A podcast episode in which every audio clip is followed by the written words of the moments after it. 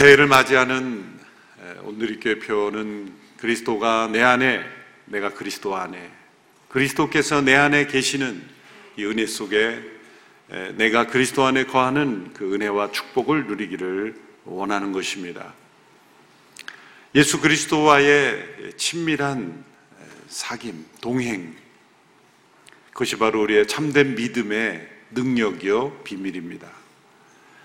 요한 일서는 바로 그 그리스도와의 친밀함으로 이끌어 주시는 귀한 말씀드립니다.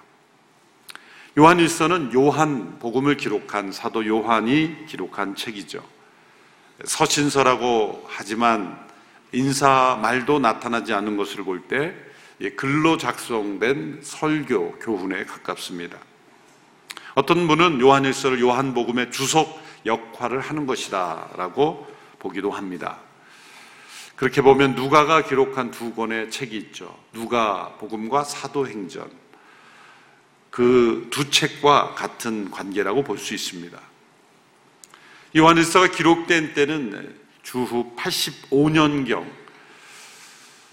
그때는 아마 1세대 사도들, 예수님과 함께 동행했던 그 1세대 사도들은 다 거의 죽고 요, 사도 요한만이 살아남았던 때라고 볼 수 있습니다. 사도 요한이 가장 오래 살았던 그러한 제자이기 때문입니다. 그가 핍박을 피하고 또 고난을 피해서 오래 산 것이 아니라 여러 가지 전승에 의하면 예수님의 어머니 마리아를 모시고 어, 오랫동안 섬기는 그런 역할 또한 했기 때문에 그는 오랫동안 생존했던 그러한 삶의 길도 있었다. 또 어, 여러 가지 그 형편 우리가 알지 못하는 일도 인해서 어, 그 오래 살게 되었다는 것이죠. 그래서 요한일서에 보면 자녀들아라는 표현이 자주 사용되는데 실제로 노년의 때에 이른 사도 요한이 아버지의 마음, 아버지의 그 마음으로 그 믿는 이들을 양육하는 그 양육의 편지다. 이렇게 생각할 수가 있습니다. 요한일서를 기록한 목적은 5장 13절에 잘 나타나 있죠. 13절을 보시면 함께 읽어볼까요? 시작. 내가 하나님의 아들의 이름을 믿는 여러분에게 이것을 쓴 것은 여러분이 영원한 생명을 갖고 있다는 것을 알게 하기 위함이다. 요한 일서를 읽는 독자가 명시되어 있죠. 하나님의 아들의 이름을 믿는 사람들, 예수님을 믿는 사람들입니다. 이들에게 무엇을 알게 하기 위함이라고 했습니까? 영원한 생명이 있음을 알게 하기 위함이다. 예수님을 믿는 사람이 자신 안에 영원한 생명이 있음을 모르는 사람이 있다는 것이죠. 예수님을 믿으면서도 자신 안에 영원한 생명이 있다는 것을 알지 못하고 살아가는 사람들이 있다는 것이죠. 요한복음을 기록한 목적과 대조가 되죠. 요한복음을 기록한 목적은 20장, 요한복음 20장 31절에 보면 이렇게 되어 있습니다. 그러나 이것들이 기록된 목적은 여러분들 하여금 예수가 그리스도이시며 하나님의 아들이심을 믿게 하고 또 믿어서 예수의 이름으로 생명을 얻게 하도록 하기 위함이다. 그러니까 요한복음은 예수님을 믿게 하고 그 믿음으로 생명을 얻게 하는 데 목적이 있었고 요한 1서의 목적은 이미 믿는 이들이 그들 안에 영원한 생명이 있음을 알게 하고 확신하게 하고 체험하도록 하기 위함인 것입니다. 요한일서 1장 4절에 보면 또 하나의 목적을 이렇게 기록합니다. 1장 4절에 보시면 우리가 이 글을 쓰는 것은 우리 서로의 기쁨이 가득 차고 넘치게 하려는 것입니다. 영원한 생명이 있음을 알게 하고 또한 기쁨이 넘치게 하려 함이라. 또 3절에도 보면 세 번째 목적이 나옵니다. 1장 3절의 말씀도 읽어볼까요? 시작. 우리가 보고 들은 것을 여러분에게도 전파합니다. 이는 여러분과 우리가 서로 사귐이 있게 하려는 것입니다. 우리의 사귐은 아버지와 그의 아들 예수 그리스도와 함께하는 사귐입니다. 우리가 보고 들은 것을 전파하는 그 목적, 또 하나의 목적, 그것은 사귐이 있게 하려 하는 것인데, 이 사귐은 사람들끼리의 사귐이 아니라 하나님과 그의 아들 예수 그리스도, 삼위일체 하나님과 함께하는 사귐에 초대하려는 것이다. 이 세 가지 목적은 서로 연결이 되는 것입니다. 예수 그리스도를 믿는 이들에게 영원한 생명이 있음을 알게 하고 그 영원한 생명 가운데 서로 사귐이 있게 하고 그 사귐은 삼위일체 하나님과 함께하는 그 사귐의 그 신비한 사귐 속에 초대하는 것인데 그로 인하여 기쁨이 충만히 넘치고 누리게 하려는 것이다. 1절에서 4절까지 보면 이 세 가지 목적이 순서대로 나타나고 있죠. 첫 번째 단어는 바로 이 생명이라는 단어죠. 그래서 1, 2절에 세 번 반복됩니다. 두 번째 키워드는 사귐이라는 단어죠. 3절에 사귐이라는 단어가 두 번 반복됩니다. 4절에는 기쁨이라는 단어가 등장합니다.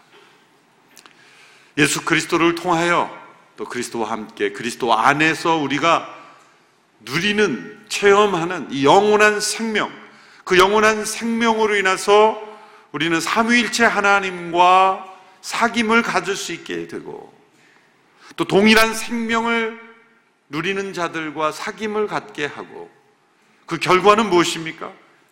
기쁨이 충만한 것입니다. 이 기쁨은 단순한 감정적인 즐거움이 아니라 어떠한 고난 환경 속에서도 결코 사라지지 않는 환경이 주는 기쁨, 육신의 어떤 감각이 주는 기쁨이 아니라 내게 있는 모든 것이 다 사라질지라도 심지어 죽음 앞에서도 사라지지 않는 그 기쁨. 그것은 영원한 생명에서 나오는 기쁨. 영원한 생명의 근원이신 하나님, 삼위일체 하나님 안에서 누리는 기쁨이기 때문에 이 기쁨은 영원한 기쁨인 것입니다. 저는 새해를 맞이하면서 영원한 생명의 사귐과 이 기쁨이 우리 온누리교회 성도들 안에 가득 차게 되기를 간절히 기도합니다. 그런 마음으로 이 말씀을 오늘 한 해를 마무리하고 새해를 맞이하며 함께 살펴보게 되었습니다. 첫 번째는 바로 생명입니다. 1, 2절의 말씀을 우리 같이 함께 읽어보겠습니다. 시작. 이 글은 생명의 말씀에 관한 것입니다. 생명의 말씀은 태초부터 있었고, 우리가 들었고, 우리 눈으로 보았으며, 우리가 주목했고, 손으로 만져본 것입니다. 그 생명이 나타나셨습니다. 우리는 아버지와 함께 계시다가 우리 앞에 나타나신 그 영원한 생명을 보았습니다. 그래서 우리는 여러분에게 영원한 생명을 증거하고 전파합니다. 태초부터 계신 말씀이라는 표현은 요한복음을 연상하게 하죠. 요한복음 1장에서는 태초에 말씀이 계시니라 그 말씀이 하나님과 함께 계셨으니 이 말씀은 곧 하나님이다. 그런데 요한 1서에서는 그 말씀을 생명의 말씀이라는 단어로 표현했고 그 생명의 말씀이 태초부터 계셨고 그 생명의 말씀이 우리 가운데 나타나셨으니 눈으로 보고 손으로 만지고 귀로 들을 수 있는 그 생명이라는 것이죠. 이 영원한 생명은 추상적인 것이 아니라는 겁니다. 우리가 오감을 통해 눈으로 보고 손으로 만지고 체험하는 그 오감의 체험, 그 이상의 체험이라는 겁니다. 영원한 생명, 그러면 우리가 그것이 무엇인가 라고 이렇게 생각, 언뜻 떠오르지 않죠. 육신의 생명도 마찬가지죠. 제가 40일 새벽 기도 가운데 말씀했지만, 여러분 생명을 어떻게 볼 수 있습니까? 우리의 몸을 해부하면 생명이라는 그 실체를 가져올 수 있습니까? 신체의 장기는 이것이 간이고 위고 뭐 이렇게 할 수 있지만, 우리 몸의 신체 일부는 이것이 무엇이다라고 규정질 수 있죠. 근데 생명은 이것이 생명이다라고 그렇게 할 수 있습니까? 보이지 않습니다. 생명이 도대체 어디에 있는지, 우리 몸 안에 우리 몸을 움직이는 생명이 있는지, 이건 뇌에 있는지, 심장에 있는지, 그래서 문화마다 어떤 사람들은 이 심장 깊숙한, 헬라인들은 이 심장 깊숙한 곳에 이 생명이 있다고 믿었죠. 그래서 스플랑클라라는 단어 속에 이 생명 내장 깊숙한 곳에서 이 생명의 원천이 있다 그렇게 믿었어요. 제가 새벽 기도에도 말씀드렸지만 아프리카의 어느 부족은 목구멍에 생명이 있다고 그렇게 믿는 것이죠. 호흡이 있으니까. 뭐 여러 가지 다양한 그러나 생명 그 자체를 우리가 눈으로 볼 수 있는 건 아니에요. 그런데 살아있는 생명은 우리가 볼 수 있고 경험할 수 있고 느낄 수 있잖아요. 아, 살아있구나. 영원한 생명도 눈으로 보이지 않습니다. 그렇지만 그 영원한 생명의 실체가 존재하고 그 영원한 생명의 실체가 있기에 부활의 역사가 일어나고 때로 기적의 역사가 일어나고 우리 안에 삶의 변화가 일어나는 것이죠. 영원한 생명을 우리가 들었고 보았고 주목하고 손으로 만져보았다. 예수 그리스도에 대해서 왜 이렇게 어렵게 설명할 필요가 있을까라고 생각할 수 있습니다. 두 가지 목적 때문이었을 겁니다. 첫째는 요한 시대, 요한 일서를 읽는 그 시대 사람들의 영적 위기 중의 하나는 바로 예수님의 성육신을 부인하던 거짓된 교훈이 판을 치던 시대였기 때문이에요. 이때로부터 시작해서 후에 소위 영지주의라고 하는 그런 사상들이 발달하는데 이 당시에는 그렇게 사상적으로 체계화되던 시대는 아니었지만 그 뿌리가 되는 거예요. 그것은 무엇이냐면 육체를 악한 것으로 보고 육체를 선하게 지으신 하나님을 알지 못하고 육은 악한 것이고 영적, 정신적인 것이 선한 것이라고 생각했고 구원을 이 육으로부터 벗어나는 것이라고 생각했고 영적을 지식을 얻는 것이 구원이라고 생각했던 이런 잘못된 생각 속에서 하나님이 어떻게 사람이 될 수 있고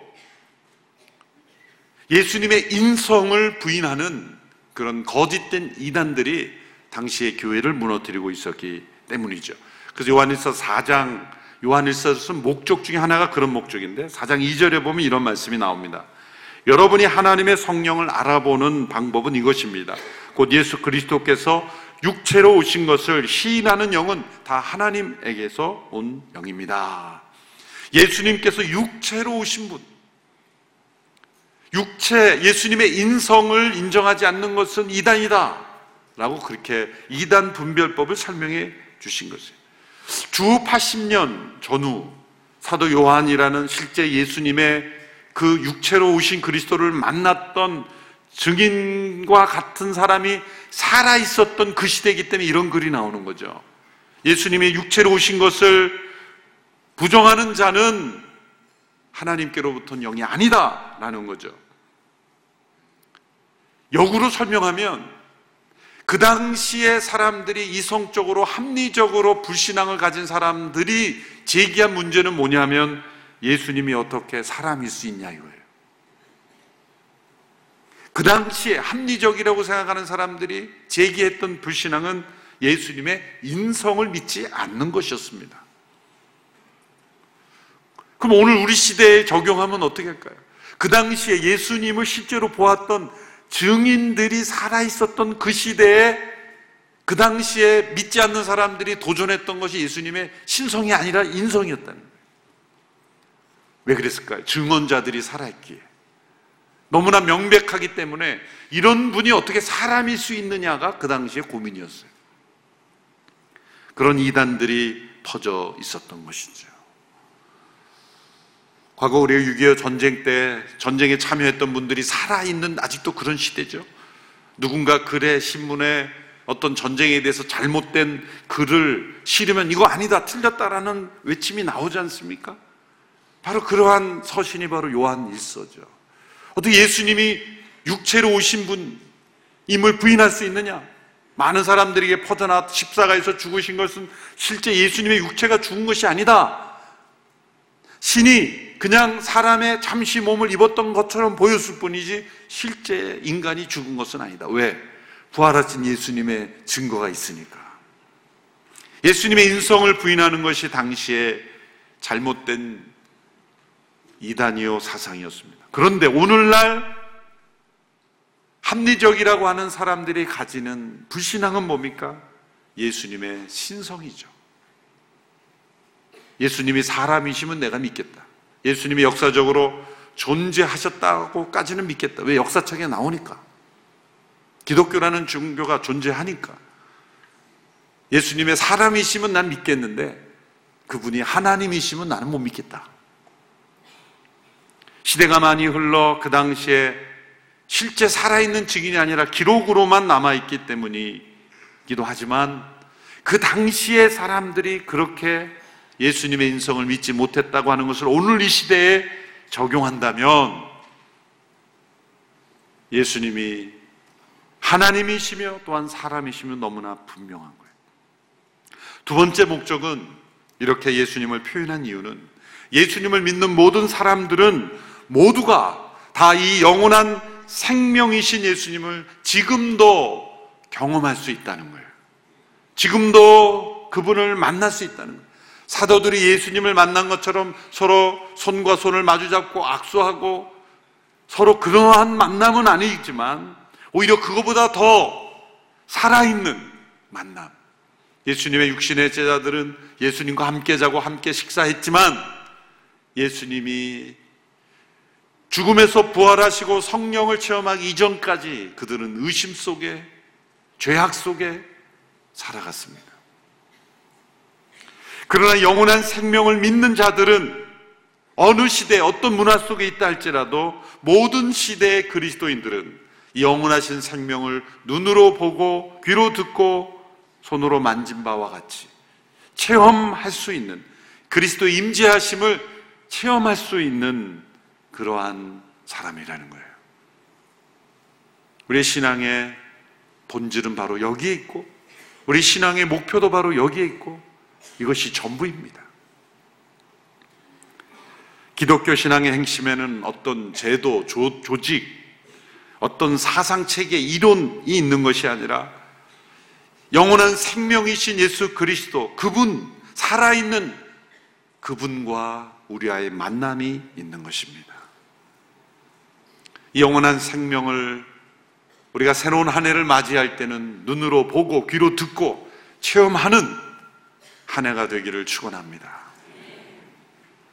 그래서 이 사도 요한이 두 번째 키워드로 넘어가는 거예요. 이 영원한 생명을 누리는 이 사귐의 성도들을 초대하고 있는 겁니다. 1장 3절의 말씀을 보실까요? 3절 시작. 우리가 보고 들은 것을 여러분에게도 전파합니다. 이는 여러분과 우리가 서로 사귐이 있게 하려는 것입니다. 우리의 사귐은 하나님 아버지와 그의 아들 예수 그리스도와 함께하는 사귐입니다. 예수님을 믿는 것은 단지 죄 용서 받는 것만이 아닙니다. 영원한 생명이신 예수 그리스도와 사귐을 갖는 것이고 그분을 통하여 그분과 함께 그분 안에서 삼위일체 하나님과 사귐을 가지는 것입니다. 이 삼위일체 하나님과의 사귐을 논문으로 쓴다고 이해될 수 있는 게 아니에요. 수많은 논문이 삼위일체 하나님에 대해서 썼지만 어떤 논문을 읽어봐도 그것을 다 우리의 머리로 이해할 수는 없는 거예요. 삼일체 하나님을 우리의 머리로 다 이해할 수 있다면 하나님이 아니시죠. 신비의 영역입니다. 그러나 그 신비를 체험할 수 있는 신비입니다. 그리스도 안에서. 그리스도를 통하여서만 우리는 그 삼일체 하나님, 성부 하나님의 계획, 성령 하나님의 역사, 우리가 믿음으로 살아가는 이 모든 삶의 신비는 이 놀라운 신앙의 영역은 바로 예수 그리스도를 통하여 그리스도 안에서 삼위일체 하나님과 나누는 이 사귐입니다. 우리 모든 성도들 간의 사귐 또한 우리끼리의 사귐이 아니라 삼위일체 하나님 안에서의 사귐, 그 사귐이 되어야 하는 것이죠. 우리가 죄 가운데 있을 때는 이 삼위일체 하나님과의 사귐을 누릴 수 없어요. 하나님과의 사귐은 죄인은 하나님과의 사귐을 누릴 수가 없기 때문이죠. 그리스도께서 이루신 일이 바로 그것이죠.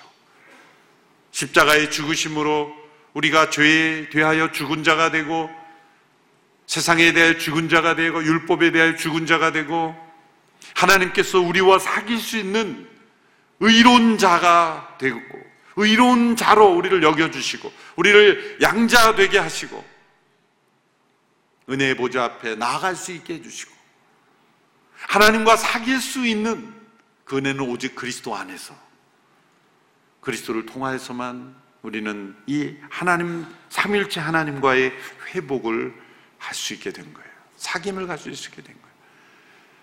우리 안에 그 그리스도 안에 있는 영원한 생명이 주어져야만 우리는 생명의 근원 대신 하나님과 교통할 수 있게 된 거예요. 여러분, 생명은 물체와 교통할 수 없어요. 생명은 이 물질과 사귈 수 없어요. 물질과 내가 사귄다 그러면 그건 좀 이상하죠. 치료를 받아야 돼요. 생명은 생명과만 사귈 수 있는 거예요. 서로 생명, 생명일 때만 사귐이 일어나는 거예요. 그래서 우리가 동물과도 사귐이 일어나는 거잖아요. 반려동물, 뭔가 사귐이 일어나는 것은 살아있기 때문인 거예요. 때론 말귀는 잘 못 알아듣지만 뭔가 움직이는 살아있는 생명체이기 때문에 사귐이 일어나는 거 아니에요? 말을 안 듣는 것도 사귐이 하나의 영역이에요. 그런 사귐에 일어날 수 있는 건 생명과 생명만이 일어나는 거예요. 그런데 하나님 생명의 근원이신 하나님과 우리와 사귐이 일어나지 못하는 것은 우리의 영원한 생, 생명이 죽어 있었어요. 그러나 그리스도께서 십자가의 그 부활의 은혜로 우리에게 영원한 생명을 다시 살려주신 거예요. 우리는 새로운 피조물이 되었어요. 그 안에, 우리 안에 영원한 생명이 있는 우리의 신체 장기가 못 쓰게 될 때 이식받잖아요. 우리나라가 이식 수술에 최고 권위 있는 분들이 있죠. 그 가운데 우리 교회 성도들이 계셔서 참 얼마나 자랑스러운지 몰라요. 우리 신체가 다 망가져서 못 쓰게 될 때 누군가의 기증을 통해 이 장기를 이식할 수 있다는 것. 생명의 놀라운 능력이죠. 그런데 생명을 이식할 수 있는 능력은 인간에게 없어요. 장기는 이식할 수 있어도 생명 그 자체를 이식할 수는 없는 거예요. 죽음 가운데 있는 사람에게 내 생명을 저 죽은 사람에게 이식해 줄 수는 없어요. 그것은 하나님만이 하실 수 있는 거예요. 그런데 하나님이 하신 거예요. 우리 안에 영원한 생명을 그리스도 안에 있는 영원한 생명을 우리에게 생명 이식 수술을 하신 거예요. 그 생명 이식 수술이 바로 십자가입니다. 우리가 십자가 앞에 나갈 때 십자가에서 우리의 옛사람은 죽고 그리고 부활의 생명이 우리 가운데 이식되는 거예요. 예수님을 믿는 것은 생명 이식 수술을 받은 것이에요. 영원한 생명의 이식을 받은 거예요. 그래서 우리는 하나님과의 사귐이 가능하게 된 거예요. 그리스도께서 내 안에, 내가 그리스도 안에 거할 수 있게 된 것은 영원한 생명을 우리가 받았기 때문이에요. 그래서 우리는 하나님의 음성을 들을 수 있게 된 거예요. 생명은 생명의 소리를 듣습니다. 생명은 생명의 소리를 들어요. 영원한 생명이신 그분이 내 안에 계실 때 우리는 주님의 음성을 듣고 주님과 교제하고 사귐을 가질 수 있게 된 거예요. 이게 불가능하다라고 생각하시면 안 돼요. 그분과의 사귐이 가능합니다. 시간이 필요할 뿐이에요. 그래서 우리는 예수님을 믿는가라는 대답에서만 머물러서는 안 돼요. 저 예수님 믿습니다. 라는 대답에서만 머물러서는 안 돼요. 두 번째 질문 앞에 서야 합니다. 생명이신 그리스도와 사귐을 가지고 있는가? 그리스도와 동행하고 있는가? 삼위일체 되신 하나님과 사귐 속에 있는가? 날마다 성령을 따라 살고 있는가? 그리스도 안에 거하고 있는가? 하나님의 뜻을 구하며 하나님의 음성을 듣고 살아가고 있는가? 이러한 질문을 우리가 깊이 던져야 하는 것입니다. 그 세 번째 그 삼임의 사귐의 결과는 반드시 기쁨으로 나타나요. 1장 4절에 보면 우리가 이 글을 쓰는 것은 우리 서로의 기쁨이 가득 차고 넘치게 하려는 것이다. 영원한 생명이신 그분과 나누시는 나누는 이 사귐에는 넘치는 기쁨이 있어요. 요한복음에서도 이 기쁨을 이미 예수님께서 약속하셨어요. 요한복음 15장 11절에 보세요. 내가 이것들을 너희에게 말한 것은 함께 읽어볼까요? 내 기쁨이 너희 안에 있어 너희 기쁨이 충만하게 하려는 것이다. 또 16장 22절 요한복음에서 예수님이 이렇게 말씀하셨어요. 같이 읽습니다. 너희도 이와 같다. 너희가 지금은 슬퍼하지만 내가 너희를 다시 볼 때는 너희가 기뻐할 것이요. 너희 기쁨을 빼앗을 사람이 없을 것이다. 결코 빼앗기지 않는 기쁨. 환경이 주는 기쁨은 환경이 바뀌면 사라집니다. 건강이 주는 기쁨은 건강하지 않으면 사라집니다. 물질이 주는 기쁨은 물질이 없어지면 사라집니다. 그러나 이 기쁨은 빼앗기지 않는 기쁨. 왜? 영원한 생명이 주는 강력한 힘이에요. 여러분이 영원한 생명 안에서 하나님과 나누는 사귐 속에서 가지는 이 기쁨이 우리 신앙의 본질이에요. 이 기쁨을 노래한 찬양이 있죠. 그래서 저는 이 찬양을 부르고 말씀을 맺기를 원합니다. 저 장미꽃 위에 이슬 아직 맺혀 있는 그때 귀에 은은히 소리 들리니 주음성 분명하다. 주님 나와 동행하면서 나를 친구 삼으셨네. 우리 서로 받은 그 기쁨은 알 사람이 없도다. 이걸 이렇게 해석하는데요. 그런 기쁨은 아는 사람이 없도다. 그게 아니라 분명히 그 기쁨이 있는데 다른 사람에게 뭐라고 설명할 수 없는 그 기쁨. 우리 서로 받은 그 기쁨은 알 사람이 없도다. 그 청한 주의 음성 우는 새도 잠잠케 한다. 내게 들리던 주의 음성이 늘 귀에 쟁쟁하다. 귀에 쟁쟁이 주의 음성이 들려오는 한 해가 되기를 축원합니다. 이런 삶을 살았기에 이런 고백이 있는 거예요. 역사적으로 수많은 믿음의 사람들이 영원한 생명이신 그분과의 사귐 속에서 이런 쟁쟁한 음성을 들었고 이런 기쁨을 누렸고 그래서 이런 찬송의 시가 나온 거예요. 이런 기쁨을 우리가 함께 누리는 새를 맞이할 수 있게 되기를 바랍니다. 우리 함께 이 찬송을 부르고 말씀을 맺기를 원합니다. 저 장미꽃 위에 있을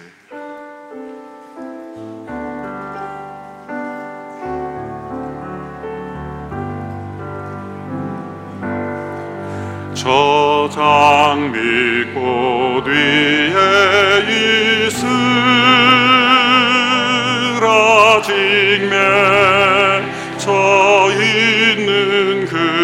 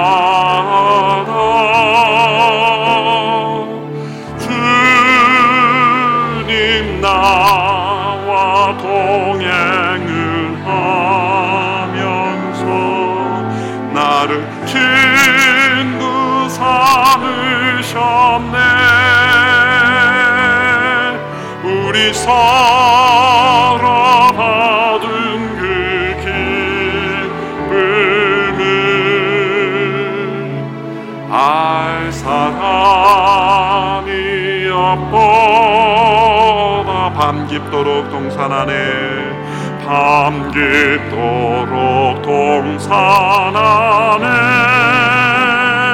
주와 함께 있으려 하나. 괴로운 세상에 할일많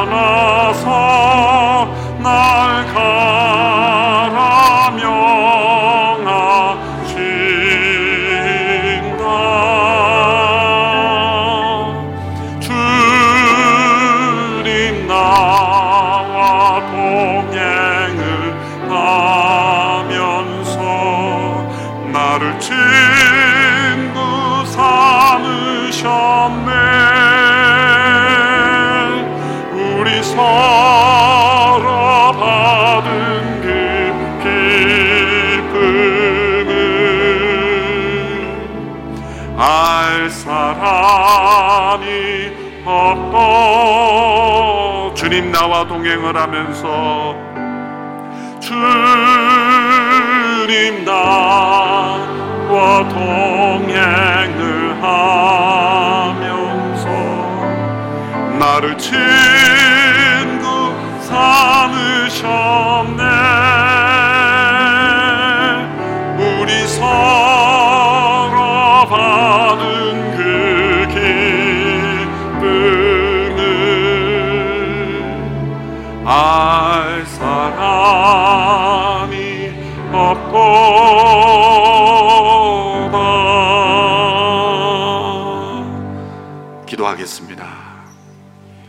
우리 안에, 우리 안에 영원한 생명을 주심을 감사합니다. 생명을 주신 하나님, 그 하나님 아버지와 날마다 사귐 속에 살아갈 수 있는 놀라운 특권 주심을 감사합니다. 그리스도를 통하여 그리스도와 함께 그리스도 안에서 우리에게 허락된 이 놀라운 사귐의 축복을 누리는 한 해가 되기를 간절히 원합니다. 그 사귐의 기쁨이 날마다 내 삶 속에 넘치게 되기를 원합니다. 주와 동행하며 그리스도께서 내 안에 내가 그리스도 안에 거함으로 누리는 이 영원한 기쁨을 날마다 누리게 하여 주시고 이 기쁨을 전하게 하여 주시고 또 다른 영혼도 이 사귐 속에 초대하는 사도 요한이 이 생명의 누림 속에 초대할 수밖에 없었던 이 감격의 기쁨을 우리도 누리고 전하는 새로운 한 해를 맞이하게 하여 주시옵소서.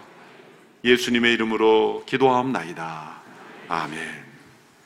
여기 있죠 외로운데 아, 그러니까 하나님께서 그냥 너는 거기 있음으로써 내가 어떻게 하는 거를 어, 너는 그냥 보기만 하면 돼 너는 그냥 거기 있는 것이 선교사야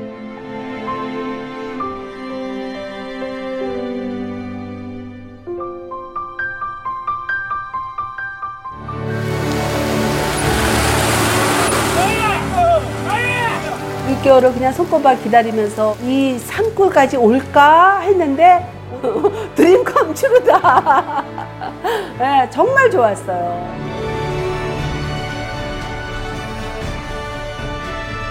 용기 얻고 또 위로되고 정말 선교사들한테 빵과 같은 거 정말 없어서는 안 되는 함께 가는 선교사들이 일- 이런 외지에 있다 보면 선교사 부인들이 굉장히 그 정신적인 문제가 많이 생기는데 그런 부분을 CGN TV가 완전히 해결을 해줬어요.